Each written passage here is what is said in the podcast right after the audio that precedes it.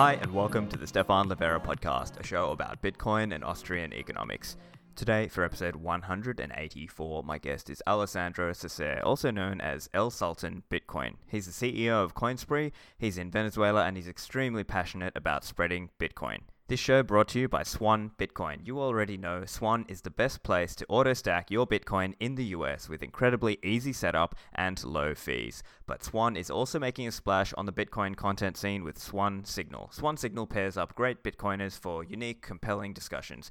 They broadcast live every week on Twitter and YouTube, and then you can get it at swansignalpodcast.com. Swan has also launched the Swan Force. With Swan Force, you get paid to recruit Bitcoiners. You earn 0.25% percent of every Swan plan purchase your referral makes for up to three years, and they get $10 of sweet sats dropped into their account. Everybody wins. Join the Swan Force at swanbitcoin.com slash enlist. This podcast also sponsored by Unchained Capital, a Bitcoin financial services company offering you products and services built on the foundation of multi-signature.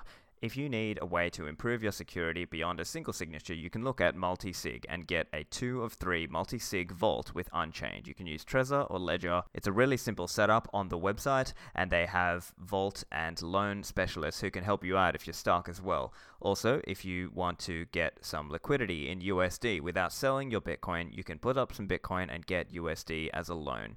And in that scenario, your Bitcoin is still stored on chain in dedicated multi sig addresses and it's never rehypothecated. Go and check out the website at unchained capital.com. Are you in the UK or do you have pre-coiner or new coiner friends in the UK? Check out CoinFloor. They're Bitcoin only exchange. They recently launched Auto Buy, so you can now stack sats hands free. It's really quick, it's really easy, and they've also got a really competitive affiliate scheme in the Bitcoin space. It's a 39 month scheme that lets you generate a Bitcoin income by referring new or existing CoinFloor customers to Auto Buy. The website is coinfloor.co.uk. Lastly, Cypher Safe, producing the Cypher Wheel. If you've got a Bitcoin hardware wallet or just a seed or even a passphrase that you are protecting and it's just on a piece of paper, just be wary. Is it fireproof? Is it waterproof? Is it rust proof? Is it pet proof and tamper evident? That's why you need to look into the Cypher Wheel. It comes in a wheel shape, it masks the words of your seed, and it's also got a padlock tamper evident seal. Make sure that you or your loved ones have access to your Bitcoins if an accident occurs. Orders are going out. Go and order yours at cyphersafe.io. All right, so in this chat with Alessandro, we talk about a range of things growing up in Venezuela and some economics and the Venezuelan diaspora, as well as mining in Venezuela, Bitcoin nodes. Just note though, if you have kids in the car, there are a couple swear words in the interview, so just warning you. Here's the interview. Welcome, Alessandro. Thank you very much for having me on the show, Stephan. Oh, it's great to chat with you. So, uh, look, just a quick note for the listeners. We were planning to do this the next morning, actually, for my time, or it would have been in the afternoon. But, uh, you know, you're on now, and we thought, well, we might as well just get this going now while you're here. Because I know the internet is a little bit more um, yeah. patchy where you are. So, look, tell us a little bit about you, man. We want to hear your story. How did you get into, you know, all this Bitcoin stuff and you know, let's start a little bit with um I guess I think it would be very interesting for my listeners to hear a little bit about, you know, growing up in Venezuela, what was it like from an economic and monetary perspective? What was that like? Well, um, I'm 26 years old, and I was thinking before getting on the show. Now, the fact that I, I think that uh, Australia has not seen a recession for the by for the past 28 years, I think, right? Uh, but all of my life, I've been living in a recession. all of it, man. So it, it's pretty.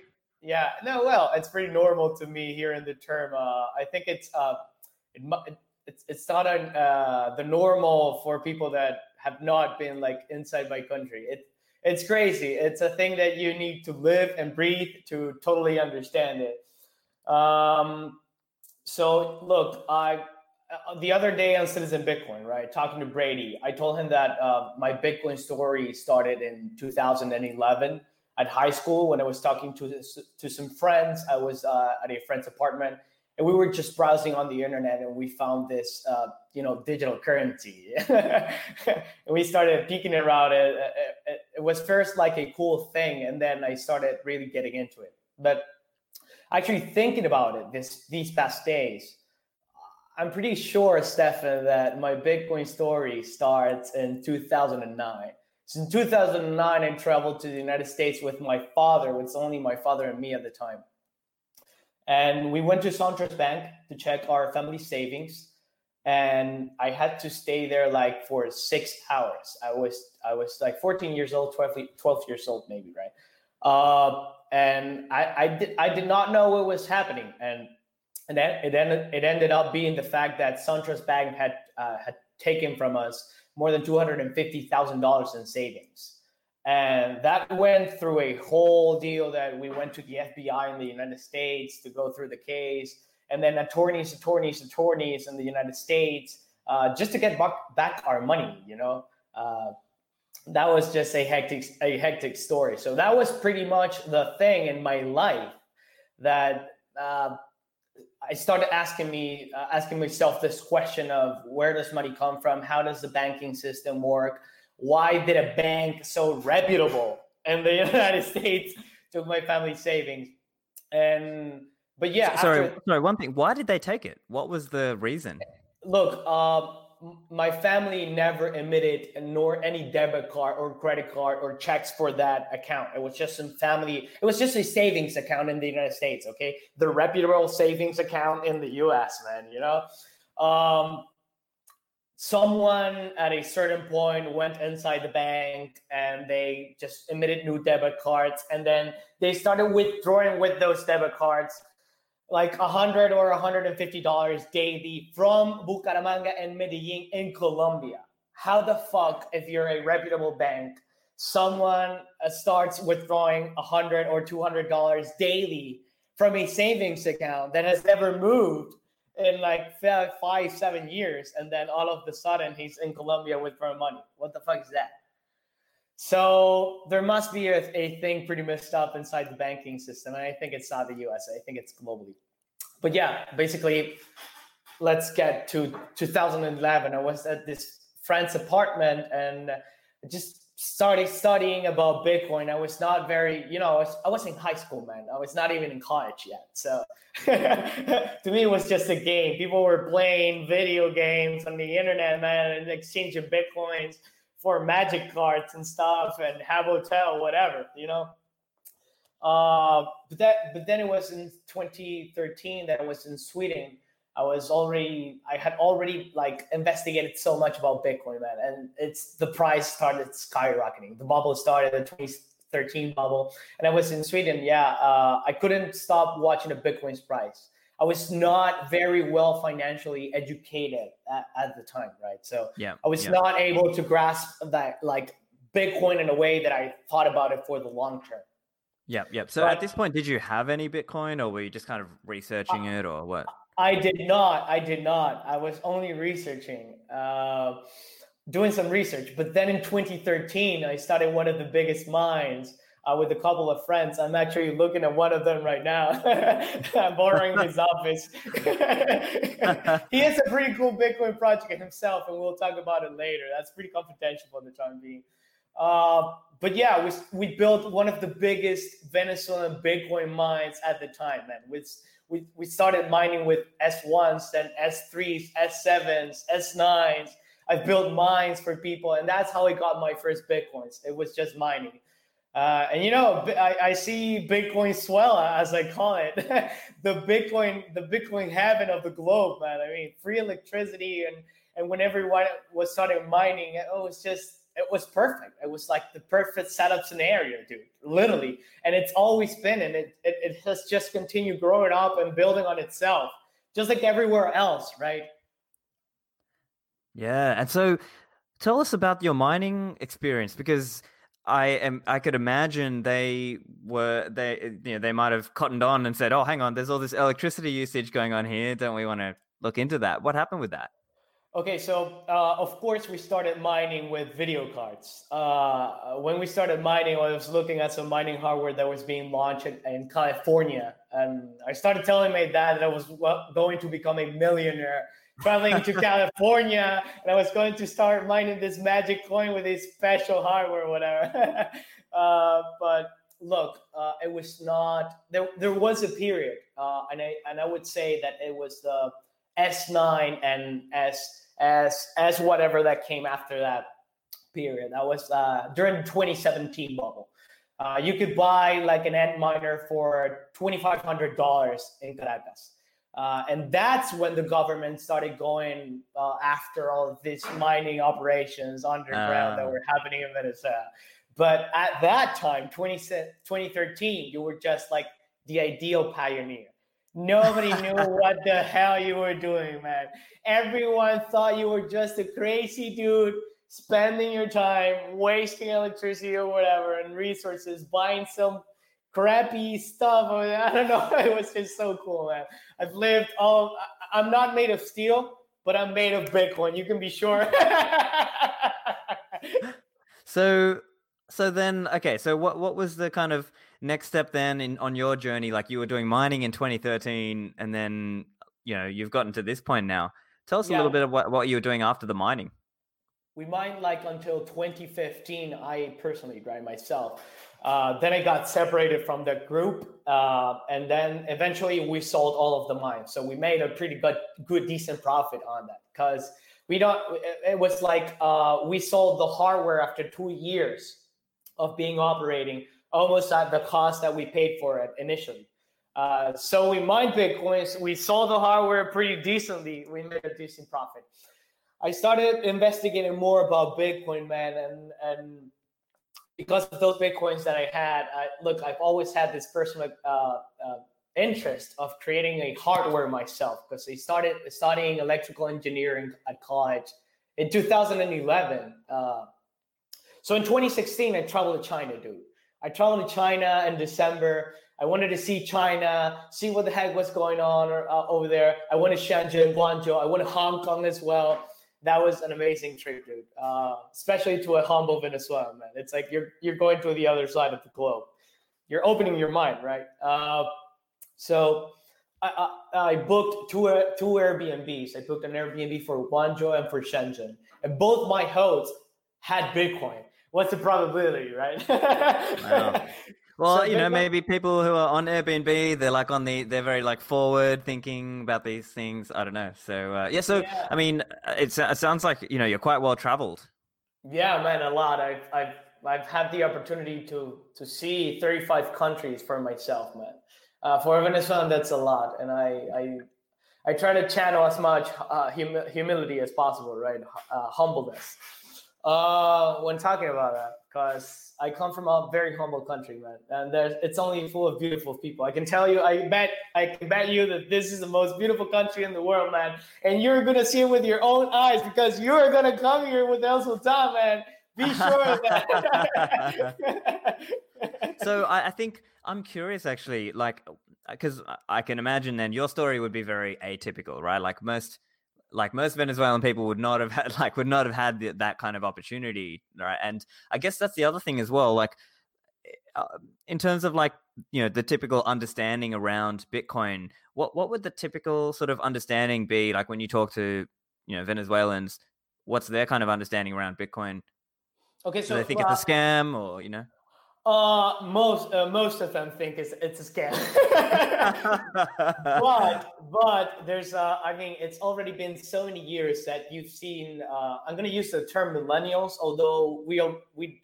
I'm a millennial myself, and we hate that term because it's a stereo. It's a stupid stereotype of the industry. The industry does not even exist. It's only small groups of people drinking coffee together. yeah, yeah. The smash yeah, so, so so look, uh, so many people have already got into Bitcoin, like 20 somewhat uh, years old people inside mm-hmm. inside Venezuela, specifically in Caracas, right, uh, the capital.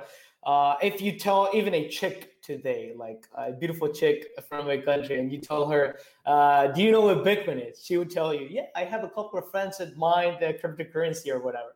And you know, we, we actually have this uh, national cryptocurrency El Petro that started in 2017, and, and that was a, that was like the government shooting themselves in the in the foot, man, literally, because they did uh, marketing for free for Bitcoin. That that's it. And then in twin in the 2017 bubble, we got all of this hype inside Venezuela, especially with the dash of uh, Caracas and Venezuela Foundation.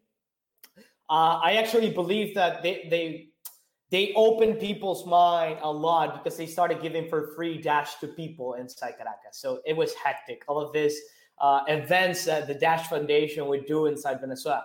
Uh, Bitcoin itself has not had yet a, a, a, a events as big as the ones that Dash has already done inside my country.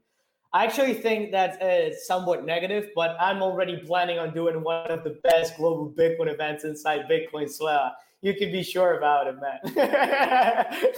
That's cool. That's awesome, man. So, like, what's the typical, I guess, what's like the level of the education around Bitcoin then? Like, what what are some of the materials that uh, Venezuelans would use or look at for Bitcoin education? So there's this um, in Spanish. There's this digital uh, digital journal, right? Uh, Cripto Noticias. It's very well known for the Latin American market, right? South America. It's f- for the Hispanic market overall. Uh, I know the CEO himself, the, the founders and the co-founders. They've even come to my office uh, twice. Uh, nice, nice guys, Venezuelans, just tough entrepreneurs bad as Bitcoiners. uh, that the, that would be one of the main resources that they use. Um, I think that most of the curated uh, material and you know learning and education stuff about Bitcoin on the internet, it's all in English. You know that stuff, and it's like that, right? Uh, you have one of the most trending podcasts thanks to your beautiful accent. But unfortunately, if I if I if I told a couple of friends like listen to this podcast, they probably say like, oh, but it's too Bitcoiner stuff and it's it's in English. Is there anything in Spanish? But then if you do a podcast in Spanish, you need to do it very, very well. And it can't only be Bitcoin. It, it must have also other related stuff to it. It's like I want to if you want to put Bitcoin, it's it's great, but it needs to be like indirectly, you know?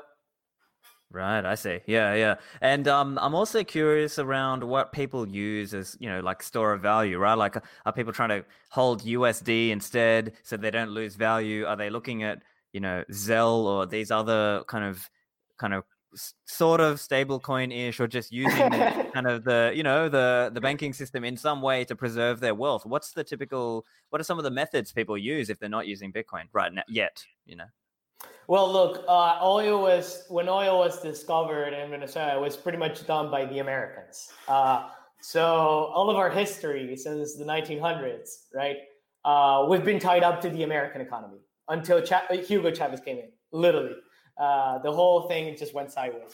So uh, we were used to as Venezuelans traveling a lot to the United States, open up, opening up bank accounts, savings accounts, checking accounts and just depositing all of our nation's wealth inside the United States. Literally, man. I mean, even the government, like the government right now has uh, freezed uh, some accounts that they had uh, at Citibank. So uh, pretty much every Venezuelan's dream was travel to the US and see Mickey and Disneyland and open up a bank account in the US. So if, if you had the chance to travel to you to the US, man, you you do have a bank account in the United States. I use JP Morgan Chase, for example. Uh, and I use Zelle to make some payments daily. I don't even use the Bolivar anymore. I just change some Bitcoins when I want to spend my Bitcoins. and I change them to, for Bolivars and on local Bitcoins. So as custodial solutions, people here uh, mostly use local Bitcoins. Totally. That's it. Uh, they just leave th- those bitcoins there. Uh, if they have a U.S. bank account, probably they already have an, an Uphold account because you know uh, at the beginning it's AirTM. I don't know if you know AirTM. I've heard of it, but I don't know much about it. It's yeah. like a peer. It's like a peer-to-peer platform. You can buy bitcoins using Zelle, using wire transfer. It's sort of like a local Bitcoin, but more user friendly. Uh, it's just a piece of shit. My friend that is here, he has a better project. He's gonna eat up uh, uh, local Bitcoins in Latam. You can be sure of that. he's a commer- he's a commercial partner of Coinspree, so I'm pretty aware of what the fuck the fucker is doing. right, yeah, yeah. So and then um that whole story as well of um so I'm sure you've probably seen uh, the Matt Ahlborg stuff and like yes. you've probably seen that stuff and I presume, I mean, you you'd have friends, you know, who are part of that story, who are doing that sort of stuff. Of course, uh, I have lots of friends that got into the remittance part of Bitcoin because before being Bitcoin, it was only dollars. you would buy and sell dollars, buy and sell dollars, and earn yourself a fee in the middle, right? Uh, the typical intermediary concept. Uh, for the past 15 years, that's been basically the main driver of business inside Venezuela. How to get the money out of the country, how to get the money back in inside the country. Okay, because you can't accept uh, uh, dollars here uh, nor euros inside your bank account. It's terrible. The whole the whole banking system is broke. Okay. Uh, uh, look, Venezuela is a very particular stuff, man. Look, uh, it's I have more than ten friends that they live out of Bitcoin re- remittance. Uh, after the sanctions of the United States and the 2017 bubble, Bitcoin was ju- Bitcoin usage inside Venezuela just went booming, and it's non-stop. And now we don't even have Zelle. Wells Fargo quitted Zelle payments inside coming from uh, Venezuelan territory. It's pretty stupid. Oh, Wells Fargo is a is a it's a very hypocrite and shitty bank. Literally, it is. Man. So, so then the typical flow, as I understand it, is you have this diaspora, right? So people will go overseas to try and earn money, and they'll buy bitcoins in whatever other country, send them, and then they'll sort of do it through one of these traders who is kind of being the middleman here, and then they're the one who is trying to provide that kind of in between between bitcoins and then the the bolivars that the local person needs, right? So I guess some of your friends are those trader guys, right? Right. You got that almost right, except for the part that uh, people don't, those people that live outside Venezuela, not most of them are buying Bitcoin for themselves and then giving Bitcoins to these remittance traders. No, it's like they just send them their euros to any bank account and then they uh, they are in charge of taking the money, changing it for Bitcoin and using Bitcoin to change it for Bolivar and it's all happening through local Bitcoins, man. And I think it's a cycle that will just continue. It's growing, and Bitcoin volume inside Venezuela is going to surpass the billion dollars per year, man. And that's huge for this country. I mean, like our international reserves right now are standing at 6.67 billion dollars, and that's mostly gold and stuff, some dollars in euros. Uh, eventually, I think that Bitcoin volume inside Venezuela will even surpass uh, the amount of international reserves that we have. Bitcoin is going to be bigger than the whole Venezuelan economy itself. so, I mean, that's kind of like the, I guess that's the remittance story. And then there's also the, you know, holding story. So, uh, I mean, as I understand, it's, it's kind of like not everyone, well, many people are not at the point where they can really save, right? Because they're kind of living sort of hand to mouth, right? Um, what's your experience there? Is it is that like a small percentage of the people who are able to actually hold Bitcoin and kind of do it for speculation reasons?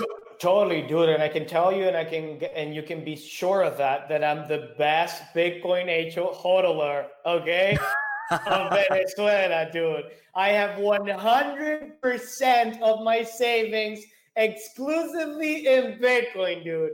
I've been even into financial markets for the past six years, and I quitted all of that. I only have GBTC on my broker account in the United States, dude.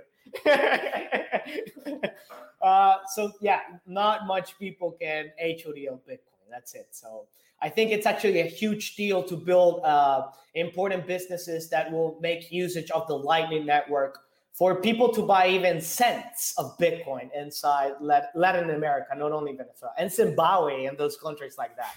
Okay, so Zimbabwe is comparable to Ghana. Uh, Venezuela is comparable to Zimbabwe and Ghana and Uzbekistan and whatever. I mean, if you see all yeah. those, those tweets that uh, they come out uh, often, those videos that those who are th- those who don't look and remember the past they will be destined to live the past once again, whatever. All those yeah, videos, doomed to repeat it. Yeah, uh, doomed to repeat it. Yeah, all those flags and hyperinflating economies over the past years, and then suddenly in, in 2014, Venezuela goes, "Wow, first place." That's cool, man. So, uh, tell us a little bit about uh, your Lightning experience. Have you played around with any Lightning wallets? Sure, like dude. Sure. I run five full nodes myself, and one of them is satellite. so yeah, look. Uh, uh, I played the lightning spin. The lightning spin. I started playing the, the, lightning spin on the Lightning Network uh, before it was bought by OpenNode. I think it was actually easier uh, to, to grab something or make a profit before open OpenNode bought it, but that's fine. Yeah, I played with the Lightning Network. I, I even grabbed uh, the the ti- the Lightning Tiny Torch, not the actual uh, torch, but the the tiny torch. Awesome, man. So, like, what are some of your the wallets and things that you would use in the Lightning Network? I I, I only use the LND protocol. That's it. And if okay. and if it's for my phone, I will probably use Blue Wallet because I have an iPhone. Yeah. Okay. Awesome. Awesome. And then, um, yeah. So, uh, uh do you have like do, uh, any of kind of your trader friends into Lightning stuff as well, or are they kind of all just doing on-chain stuff? Because that's kind of what local Bitcoins is, right? On chain, dude. On chain. I mean, Lightning Network is still for geeks, man. As bad as Bitcoiners, but we got to continue building it on it. Okay, it's it's so important. I think there are only like three Lightning nodes inside Venezuela. Uh, yeah. One of one of CoinSpree's team members right now, he lives in Switzerland. He moved abroad about uh, two to three years ago. Um, uh, he's been helping me a lot. Now he's he's starting to run his open door box in Zurich, and and he already uh, like installed a gigabit uh, per second internet over there. So so CoinSpree is gonna start building like a. We're gonna have uh, always twenty four seven open our Lightning node from Switzerland. Yeah. That's awesome, man. Look, so let's get into nodes then. So, uh, tell us about your first Bitcoin node experience. Like, what what what was that like? That was actually thanks to Jameson Lopp. I gotta give that to dude. Okay, that credit is his. Uh, I got into a tutorial I found uh, on Medium. It was how to install a Bitcoin Core full node on Ubuntu for non-technical users. I've already, I've always been a technophile, a geek all of my life, man. Okay, uh, an internet guy, literally. Uh, but I never, I had never installed Linux myself, and we're talking about almost three years ago. I just went through the tutorial, uh, just went through it, installed my node, and starting understanding like what what was happening here, what was happening. Uh, before that, in 2016, uh, and almost in 2017, uh, I had the opportunity to meet up with some friends, and I tried to set up like what was going to be the first uh, Bitcoin only Venezuelan exchange. Okay. Uh, not like local Bitcoins, which is a company from Iceland, okay, and that is eating all, all up with the volume. uh, that's where I started learning more about nodes. They didn't they didn't even know what the fucking node was, but we we uh, got with got into talks with a developer, a Bitcoiner from abroad, from the United States, and he started explaining to us about this full nodes and stuff. So I started digging more into that, and that's why in 2017, then eventually I installed my node myself, and that's when I said, Stephan, oh my god, I don't know how the hell, but everyone needs to run a full node and they just don't know it. They don't know it, man. And and I've just studied so much about Bitcoin, and I went crazy about it. I found some parallels uh, with Atlantis to Bitcoin itself, and I think that if you don't run a Bitcoin full node, you're not uh, into the real decentralized part of Bitcoin, okay?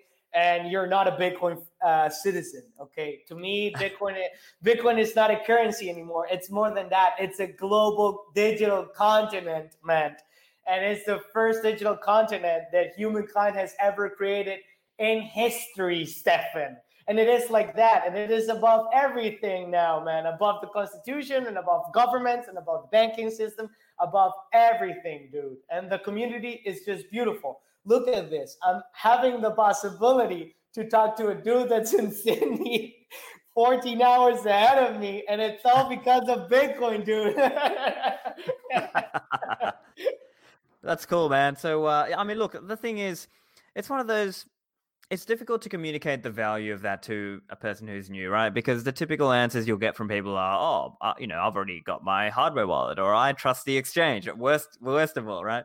Um, and I can understand, you know, when someone's first learning, they might just have a phone wallet, and that's all, right? Mm-hmm. And so it's kind of like, how do you kind of go on that journey? And I suppose you, you obviously well, every Bitcoiner goes on that journey, right? Like typically they start on, you know, the phone wallet and then maybe they get a hardware wallet depending on how much they bought. And then, okay, now it's time to start learning, okay, how, what's this node thing? How do I use yeah. that? How do I connect yeah. it? Right. So, so that's why I think, Stephan, that uh, look, running a Bitcoin business or trying to run one, build one, it's actually not looking too much into the future. It's about getting back to basics, yeah. Getting back to basics and touch ground. Okay, people, uh, people that don't know what Bitcoin is, you won't. Uh, I mean, to convince them at once that they want a Bitcoin full node, it's like what?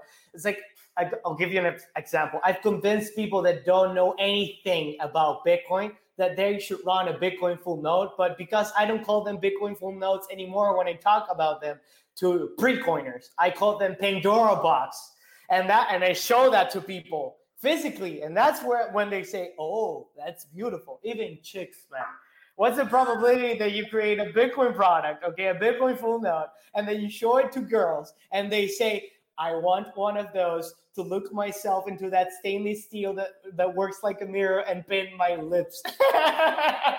Crazy, man. so look, I, I think it's it's great stories, awesome brands, okay, tied to the, those awesome stories, great products. Do one thing, do one product first. Focus on that, okay?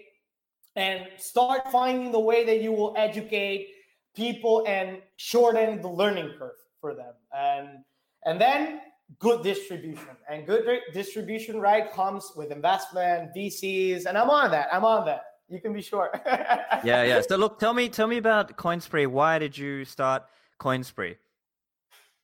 So it was actually because I had already got too much into Bitcoin, okay, and I I was already grasping an understanding about it that I when I started talking to people inside Venezuela and other Bitcoiners, I didn't I didn't see them having the knowledge that I already hold about Bitcoin. So it's it's kind of like a yeah personal ego stuff that started telling me inside my head like you got to build a Bitcoin business because it's a responsibility. It's not even because you want. It's because you got too much into it, and now you're you have the possibility to become a pioneer in that. And I have some assets and resources of my family. Uh, myself. So I said, like, which other Venezuelan has the opportunity of that? Alessandro. Which one? You gotta do it, man. This is a call. This this is this is your call. Okay, this is one part of your call in life. So I started digging into more about Bitcoin full nodes and starting more uh, learning about how to how to install them on a Raspberry Pi. And that's when I thought about it. Like, oh my god, I can use the smallest computer in the world to install Bitcoin full node there. And that's pretty much a bank, right? Like a personal bank, literally. A hardware wallet is not. If you don't have the blockchain, you are still depending on a third party to interact with. Let's not call it Bitcoin network anymore. Let's call it Bitcoin continent, okay? so look, uh, and learning more about Bitcoin full nodes and trying to create a market, right, inside Venezuela because there's not a market uh, for Bitcoin full nodes. And I've been this unique advocate uh, and and like a pastor, yeah, I've been shepherding uh, the whole wave for to like building new infrastructure based on Bitcoin full nodes inside Venezuela. I I envision my country with at least ten thousand Bitcoin full nodes. Okay, uh, I have to look. I've talked to the banking system. I've talked to investors. I've, I've talked to uh, the the Venezuelan stock market. I've talked to I've talked to fintechs inside Venezuela, and I and I started showing them first uh, why they wanted a Pandora box and how I could help them out building multi-signature schemes and how we could eventually uh, make usage of the liquid network and be part of the inter- intercontinental exchange network that blockstream is building and build up some stable coins ourselves uh, like a bolivar stable coin even right? But on the liquid network. Uh, so my whole business model with Coinspree for Bitcoin full nodes started as a B2B business model and still is. It will not become a B2C business model, I think, for the next uh, year and a half or two years until I finish the application and until I really build the best plug and play Bitcoin full node that exists on the market. Because I've already have Nodl, I've already have Samourai, I already have Casa, and they all have their own approaches. I've already installed myself my Node BTC. I even grabbed the SD card of Casa and I uh, formatted that and I installed my Node BTC on it. And I just think that I have my own approach, man, you know, and I, and I have a different story. And And that's a huge opportunity because no other Bitcoin company globally basically has immediate penetration inside the Venezuelan market. And I think we're actually like the perfect Bitcoin consumer globally, but because our government made us outliers of the system. If you are a Venezuelan, you pretty much can open an account in every single exchange in the globe. Bittrex has already shut in my account. Uphold has shut down my account. And it's all because you're inside Venezuela. Kraken has not. Kraken is awesome. well, um, yeah. So then I guess the business model that you're kind of going for is uh, selling to businesses inside Venezuela to have a Pandora box. So what's the case for them? Like, why would they want a Bitcoin node? So look, uh, I've already told this to so many people inside my country. If you think about it, it's so stupid that we are we have like one or even two percent of the global mining hashing power inside Venezuela, and our economy is broke, literally. Okay. Uh, why are we exporting every single Bitcoin that we mine into an international exchange or into a hardware wallet of an international company. It's because we don't have a national custodial solution. That's it. And that's what I envision, Stephan. I envision that we can actually Bitcoin, and I think it will happen. Bitcoin Suela will be the first economy in, in the world to get Bitcoinized, dude. It's already pretty much Bitcoinized, but it will adopt Bitcoin as a standard, not only as a unit of account. It will adopt Bitcoin as a philosophy, as an as an ideal of life and a life lifestyle, literally. So that's why I think we need Bitcoin full nodes, man, right? Uh, and and themselves uh, store Bitcoin for the long term. Do not depend on third parties to transact uh, over Bitcoin continent. Okay, uh, have a foot in Bitcoin continent yourself. And the fastest ship to Bitcoin continent is Pandora Box. cool, cool. So, so what are the businesses saying? Are they sort of uh, anxious about it? Are they sort of totally. like, oh, we don't really know totally. about Bitcoin, we don't want that? Like, what's their what's what's their message typically? Totally, definitely. Look, the hardest penetration for Coinspree to date has been, uh, of course, with the banking system inside Venezuela. But again, it's completely broke. Okay, the Venezuelan banking system is completely broke. So they don't have anything else to do. They can have dollars, they can have euros. What, what are they going to monetize? They're, they're sort of like inside a room and, and there's not any more space to move inside that. Inside that, okay. So they definitely have to get in, into Bitcoin, and nobody else has approached them, and you can be sure of that. Only El Sultan has approached them with a custodial solution. Who is going to build for them a Bitcoin full node inside Venezuela? Nick Neuman? Jameson Lopp? No, they're not. They can't. so you're gonna try and help them set up with multi-signature. Yeah. What What are you using then? Are you doing like Electrum multi-sig, or what's your you know what's your plan with that? It's actually more like a manual process. I'm trying to get rid of Electrum server uh, uh, for the institutional part, right? Uh, and just building multi-signature from raw, okay, from terminal. And we use different hardware wallets. We use Trezor and then also Ledger. I'm actually in talks with the Trezor Enterprise division, and hopefully Coinspree will become an official commercial partner of Trezor uh, very soon, man.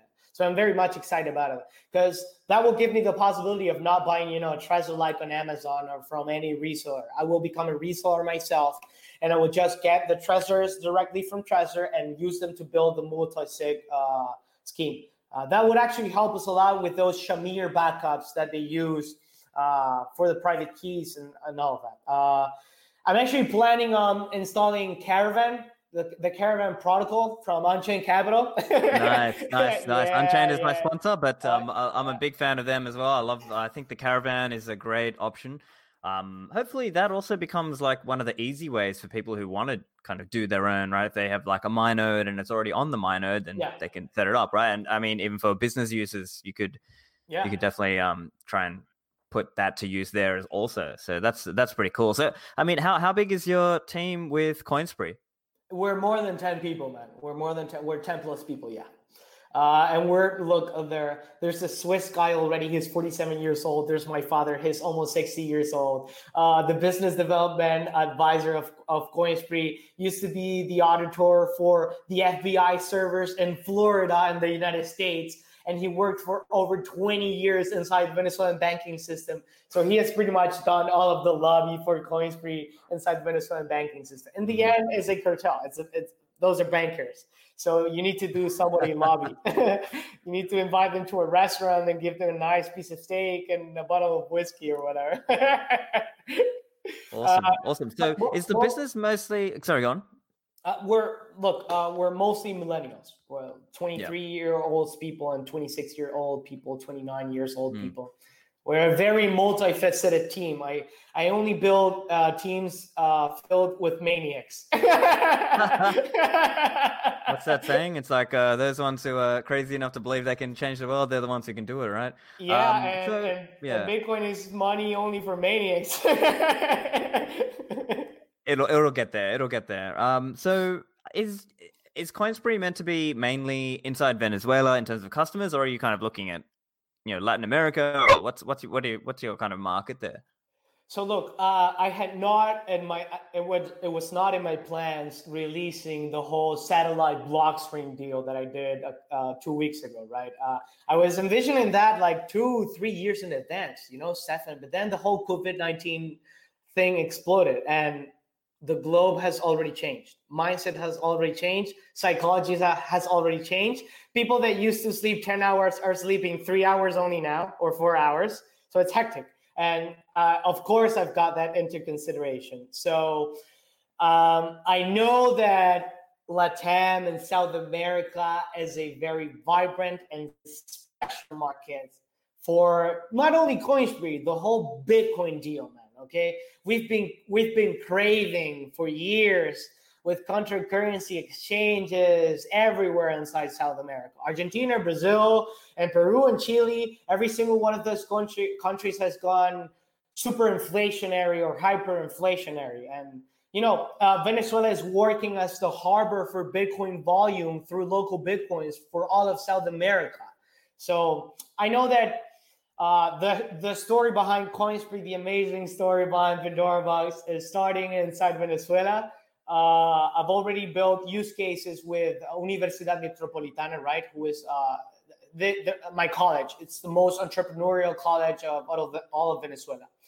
Uh, I've already run proof of concept uh, tests with them, and they fell in love with the Pandora box. They were crazy. As soon as we connected the full node, we were connected to China, to Iran, to the United States. They couldn't believe it. It's there's there's no boundaries. It's Bitcoin continent again. But yes, now I'm trying to look um, insert uh, the whole satellite deal for Latin America. And I know that making usage of the Raspberry Pi is ideal for that. I'm actually in t- under talks with Blockstream to figuring out. Uh, we're running tests together on the Raspberry Pi 3B Plus, stressing it as much as possible uh, because I think it's the ideal hardware to continue deploying that overall South America. I've already actually been in touch with the Raspberry Pi Foundation themselves, right? Uh, itself. Uh, and eventually, look, the Raspberry Pi 4 is already eight gigabytes. It's a monster. Okay, you could run an AI neural network and, a neural network node on that, and uh, have installed a Bitcoin full node with with Lightning and Liquid, and it won't crash. You can be sure of that. Uh, so look, uh, eventually, even the Raspberry Pi Foundation will start giving for free. You know, for free Raspberry Pi, all all spare parts of Raspberry Pi 3B pluses and I pretend on using that for Latin America and start giving that uh, even as donations to start building use cases. I, I, I need to continue educating people. Okay, and uh, but after Venezuela, I do plan on going internationally. I also inside Coinspree we have already traced a vision uh, and a and a strategy on how to penetrate the European markets, the U.S. markets, and South America and it's amazing and it's all under my sleeve man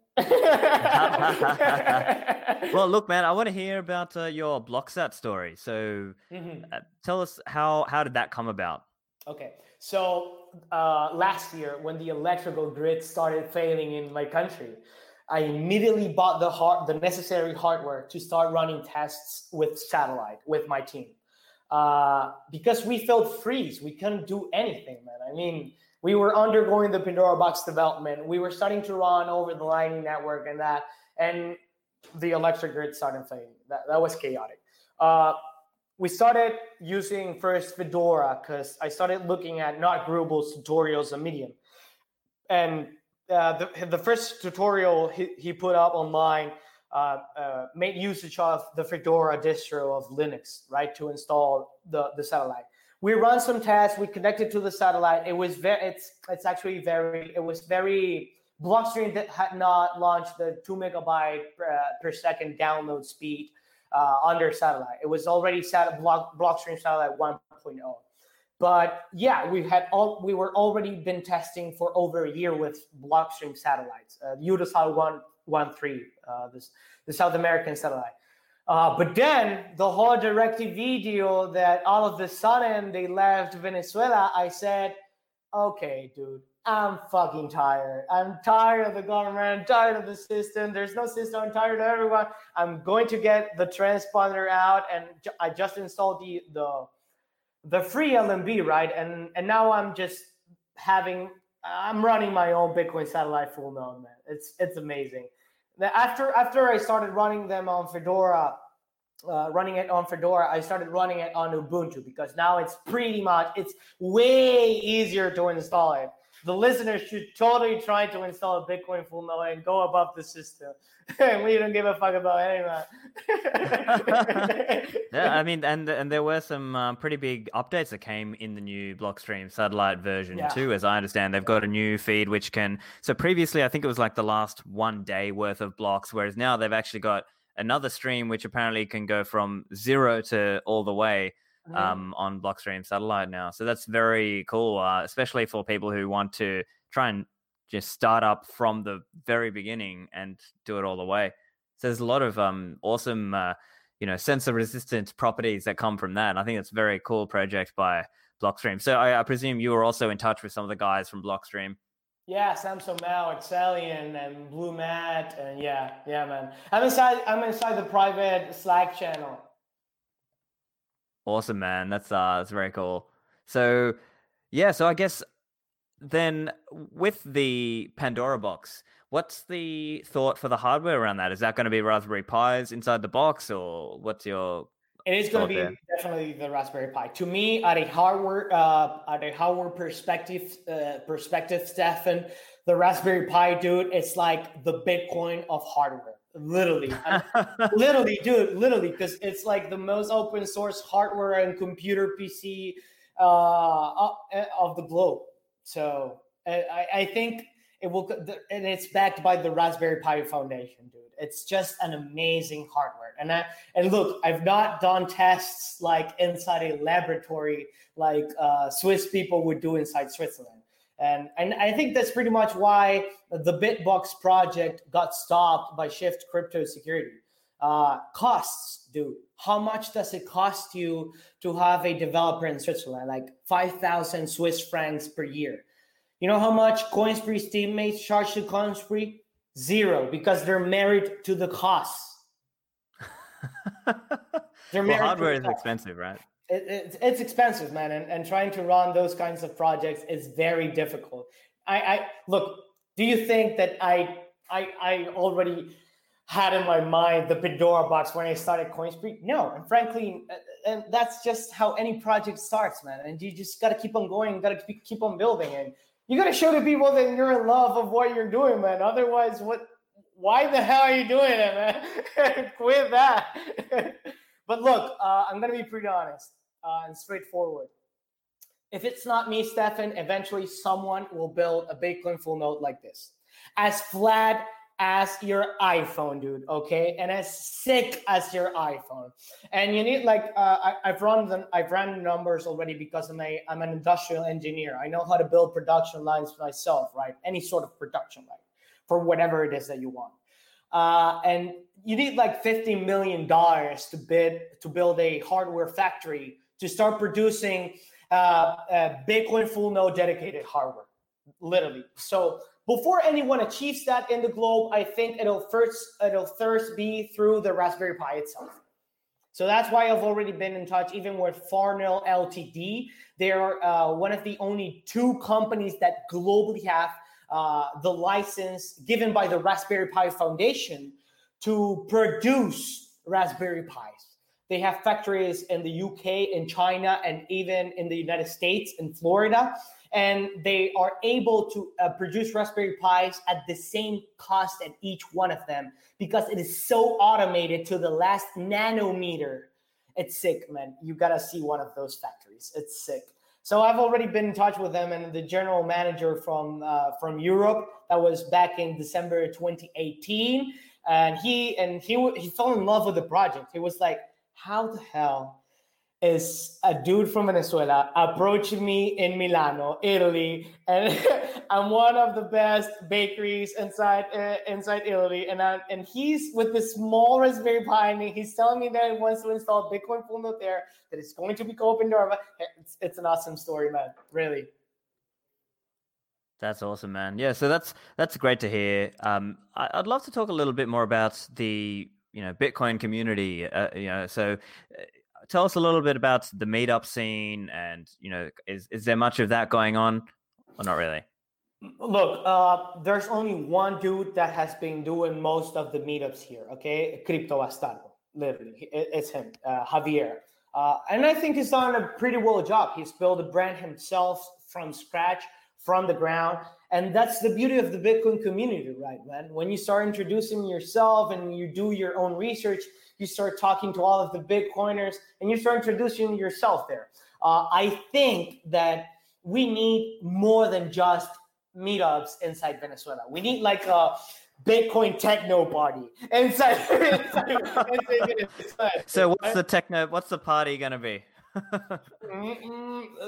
That's confidential for the time being, but you're gonna be inside it. You're gonna be inside it, and Brady has to be there, and Andreas Antonopoulos has to be there, and Jesse Powell, and everyone, dude. Because frankly, we Bitcoiners need to show one thing to the globe right now because it is our moment, Stephan. We need to show that we are united united, dude, that we don't give a fuck about governments and we don't give a fuck about any system. And once the whole COVID 19 deal passes, I am I'm sure, dude, it'll be explosive once we start uploading the videos and the photos together from Venezuela. And um and I'm taking the time to set up a nice thing. I think we're gonna call it Bitcoin Tropical Valley event.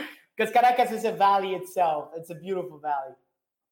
Right. Yeah. So you gotta you gotta brand it, and um, you know, I think they've got like you know different places called you know whatever Bitcoin Valley or Crypto Valley or whatever things like that. So you're gonna set that up there and get that started. Hey.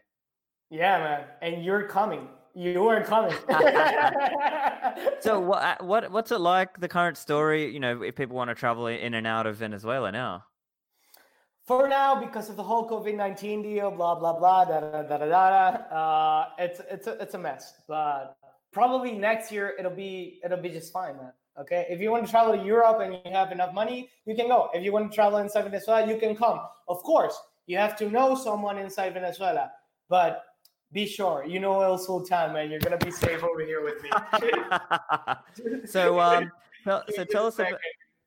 Oh yeah, sure. Oh, he's lost his headphone there. Got him. Too All much right, passion. That's right. Too passionate. Um, so tell us about your rebranding to El Sultan Bitcoin. Sure. Uh, it's specifically specifically because of part of that strategy of Coinspree of transitioning from a B2B business model into a B2C business model, right? Uh, we're starting to communicate to people and the Bitcoin community that bit by bit, we have the intention of selling Pandora Box to people. Okay. Uh, so the rebranding will help us at it, it's going to be awesome. All of the Bitcoin, uh, all of the Coinspree team members will have their own meme. Okay. Sort of like their own character. I'm El Sultan Bitcoin, and there's we're gonna have El El Bitcoin Rider, El DJ Bitcoin, El General Bitcoin. It's gonna be so cool, man. I, I think it people are liking it. Okay, people that don't know anything about Bitcoin, they, they, they feel more in touch with it. They, they, they, are connecting more to that feeling. And yeah, I test every single thing that runs through my mind. Firstly, with my friends, then with my Bitcoiner friends, pre-coiner friends, old people, right? Look, I'm this crazy guy, Stephan, that has even thought that Andrea Bocelli should be able to use a Bitcoin full node. Artists should be able to use a Bitcoin full node. And we Bitcoiners have the, the responsibility of continue communicating how important it is for people to run a Bitcoin full node for the globe, man, okay? For the globe, for the future of humanity, man. And I think that even Kim Kardashian will run a Bitcoin full node eventually. I think that even Roger Federer will run a Bitcoin full node, dude. I think that even a blind person should be able to run a Bitcoin full node. Otherwise, look, look, what's the sound of Bitcoin, Stephan? How does Bitcoin sound? You don't know. Bitcoin is dead. If it doesn't have a sound, it's dead. If you don't have a sound at all, you're missing one of the senses. And, and if you're missing one of the senses, you don't even have a user experience at all. So I'm trying to bring music to Bitcoin, okay? So that even a blind person can use Bitcoin. We're we've been already testing a voice assistant for uh, for Bitcoin Core itself, so you can talk to the blockchain. It's like, what's my balance? Boom, and it gives you a Bitcoin balance. What's the what's the last block number? And it gives you the last block number. It's hectic. It's super cool.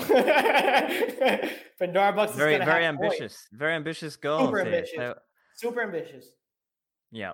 Um, so then I guess thinking more like, you know, security of the node and stuff like that, how are you kind of thinking about that as an issue for people? Um, and, you know, are they, you know, you're thinking they're keeping their keys hot on the node kind of thing, or, you know, they're going to do the whole Electrum server hardware wallet thing? Sure, I think I think it just depends on the use case, right? Uh, it depends on, on, how how much bitcoins you have, how much are you into Bitcoin, how much Bitcoin are you going to transact there. Are you going to go all crazy and you want to start liquid trading Bitcoin and you're going to change Bitcoin for liquid for liquid Bitcoin and then start trading with USDT, your liquid Bitcoins and that stuff, okay? Which is totally doable, right? There's even liquidity.io to start buying your liquid Bitcoins. So I, I think it's uh, it's uh, a task for Coinspree to continue educating people all of the possibilities of what they can achieve with their node. Uh, but as JW Weatherman says, right, that he has Yeti, Yeti.com, uh, YetiCold.com uh, or .org. Awesome page. Uh, you can plug safely a couple of thousands of, of dollars inside your node. Okay, and and that's gonna be fine. I've done it myself. I've had like more than four bitcoins inside a hot node, and it's fine. Right, From it, right. it's fine and running over Tor with Lightning, whatever. And and I've also coin joined myself, and and it's fine. Okay, it's it's just like. Uh, uh and I'm not giving CoinJoiner to people yet. I even think that giving Lightning to people yet, it's it's it's not it's not ideal. Man. It's not ideal. Look at what happened to Casa. When you started setting up your fir- your first uh, the first version of Casa uh, through your web browser, It said like this is an experimental technology how are people that don't know about Bitcoin going to buy that? Uh, they're, they're just not. Yeah. Yeah. Yeah. Another interesting one is this idea of well, now a lot more people are going to work remotely potentially, and they might be able to, if they've got a digital skill, then they can start earning Bitcoin. So that's potentially another angle as well. So are you exploring that as a way that you teach people about Bitcoin? Of, of hey, you can sell your service online and earn Bitcoin? Uh, not yet, but because I still have lots of work to do with our strategy and the whole again, one thing at a time, focused. And our focus is Bitcoin full nodes, literally building a beautiful, a beautifully aesthetically aesthetical Bitcoin full node. One cable, only one cable. And maybe in the future, in five years and 10 years, a wireless hard wireless charging hardware without any port. Okay. Uh, uh like that. But yeah, I think that look, I'm planning on even building Spanish tutorials, very curated uh, with Coinspree's image and colors and all of that, right? So so it's beautiful and, and interesting to people that don't even know about full nodes. Um, so to, for them to learn how to install a full node themselves, okay? Probably just and bit by bit, right?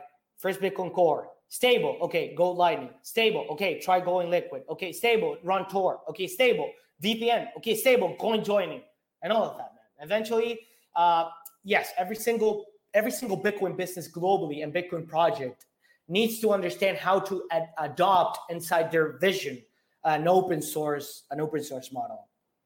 of anything education, uh, technology, whatever it is, a GitHub page, whatever, man. But you you have to include it.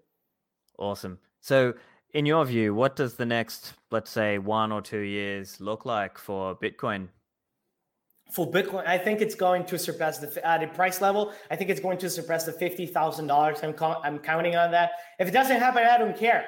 Look, I have all of my savings, and I've seen them go to twenty thousand. I didn't sell anything, and then it went to 3000 and that was a pretty interesting psychological experience right and that makes you tougher uh, uh, the venezuelan bitcoin ecosystem i think is uh, continue being very vibrant uh, for the for that next year and two years uh, i'm very excited about what's going to happen for bitcoin globally uh, look at, as jesse powell said the other day on bloomberg we are seeing merchants hedge funds VCs, every single sort of client that is getting inside our exchange and is starting to buy somewhat Bitcoins. And Bitcoin is just this awesome brand that will be superior to Amazon. It'll be and it'll be the best brand, and it'll even be more loved than Coca-Cola. yeah, it's exciting to see. Uh, Bitcoin yeah. will actually save families, not Coca-Cola. So, uh, have you got any ideas around, uh, you know, Bitcoin citadels? Bitcoin citadels. What is that? What does that mean? I'm sorry. Well, it's uh, it's it's it's it's. I mean, it's kind of tongue in cheek, but it's this idea that you know people are going to set up, you know, these kind of gated communities with like private security or whatever, and they're going to have like their, you know, their kind of higher security area for Bitcoin people who want to get away from uh, uh, uh, the more crazy people out there. Um, but you know, it's it's it's more like a. Some people joke about it. Some people are more serious about it. Let's say, you know, so you got people who are talking about, oh, let's have free private cities and let's have whatever, right? Um, but then you got other people on the other side who are like, no, hold on, it's actually not a very good idea from a security standpoint to have all these Bitcoin people together in this one area because you know they can get attacked and so all that. So, but I I think it's an interesting thing to see, and I think I'm I'm expecting to see this kind of jurisdiction competition idea, right? Like people are just going to set up in lots of different areas, and there'll be some that are better for Bitcoin and some that are not so good for Bitcoin, and that's you know that's how I see it playing out. Uh, but w- what's your view? Do you have any thoughts on that idea? Look, I think that um, eventually maybe even governments start creating globally a Bitcoin, an official Bitcoin embassy uh, inside the country, right? Inside inside their, jurisdi- their jurisdiction. Uh, I do think that's going to happen because it's a continent. It's not a network. It's a continent. and what do you do with other countries and other continents? You do trade deals. You didn't regulate them. Actually, look in, inside my thesis uh, uh, that I'm doing for. Uh, it's it's called a production line for uh, full nodes pertaining to P2P blockchain networks, case Bitcoin. Okay, and in it, I I think I'm, I'm pretty much sure I built one of the best. I designed. I designed one of the best Bitcoin full node production lines but anyways, inside my thesis, there's a specific part where I mention uh, another thesis of a, of a dude that studied. Uh, he's an attorney, and he studies uh, digital messages and how governments should regulate digital messages. Right, for example, an email, a WhatsApp message, and I think that the countries that go first at seeing Bitcoin as a digital message, okay, from a regulatory standpoint, and not as money and start building the need for licenses and a BitLicense in New York and whatever crappy license that you're trying to put on top of Bitcoin. I think those companies will thrive best at Bitcoin adoption than others. The ones that start seeing from a regulatory standpoint Bitcoin as a digital message. It's a message. That's it. It's a message, dude, over the internet. That's it. Over space. Uh, so look, uh, with regards to my vision, look, Elon Musk and Jeff Bezos are going to launch a whole bunch of mini satellites providing global internet usage to the world. Okay. So that's part of my vision. And as, as far as Bitcoin citadels, I don't know about Bitcoin citadels, but I'm sort of building my own, just that it doesn't have gates. I'm thinking about financial telecommunications. So I'm running a satellite node and I'm planning on hooking up to it a LoRaWAN antenna. Uh, to, to start providing offline radio frequency blockchain Bitcoin signal. for pretty much all of my neighborhood to have free Bitcoin signal.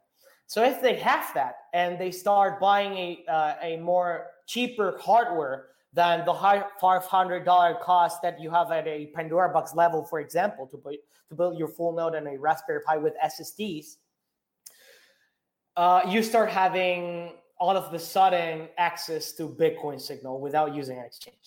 You only need like this very small hardware to decode the, the signal, the frequency, and start transacting over the blockchain. And then maybe um, have Coinspree be paid a dollar per month Okay, that that uh, Venezuela can't allow himself to pay a dollar a month to transact over the Bitcoin blockchain network. Somehow, I have to monetize the business. Of course, of course. And so, what what what do you do in terms of power outages and still being able to use Bitcoin and all that? So, uh, since since I had the interest in um, creating the Pandora Box project, uh, I approached a electrical engineering teacher, one of the best electrical engineers of Venezuela, uh, from Universidad Central de Venezuela. Uh, it used to be one of the best colleges globally at its time.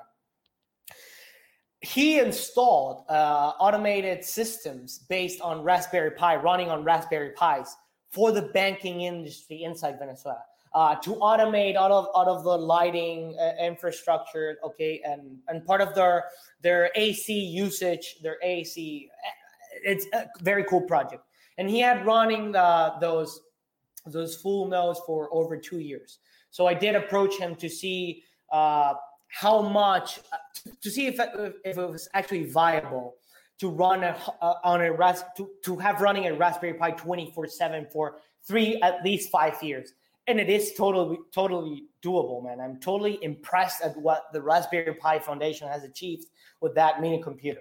I think it's to thrive so much man and it's to teach not only about bitcoin to people it actually helped me about learning to code and that's very that's way more important than bitcoin bitcoin is code itself well it's, it's the world cup of, of of code right it's a, it's as heavy as the world cup in that sense and it's the best open source technology that exists totally uh, I think I might have missed the point, but I'm just really excited about what's coming.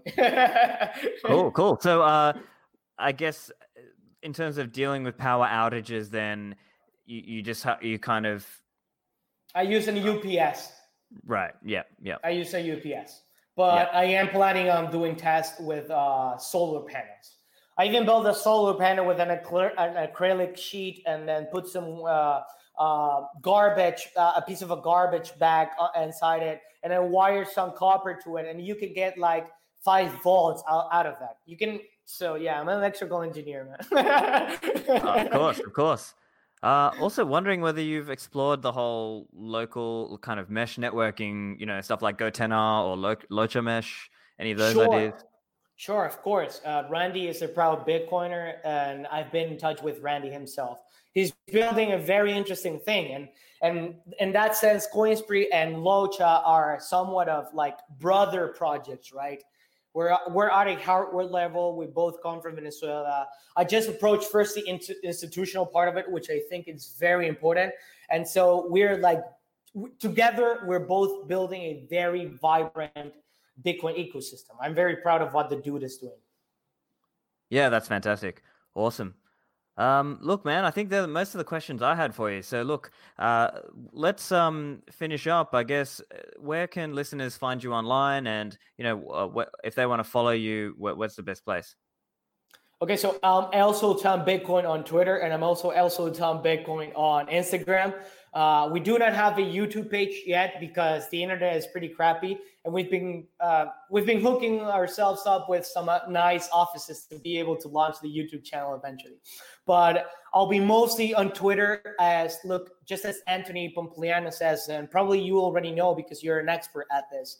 Go and curate first one social media site, then another social media site, then another social media site, and bit by bit. I'm very conservative I'm a, I'm a hectic guy, but I'm conservative.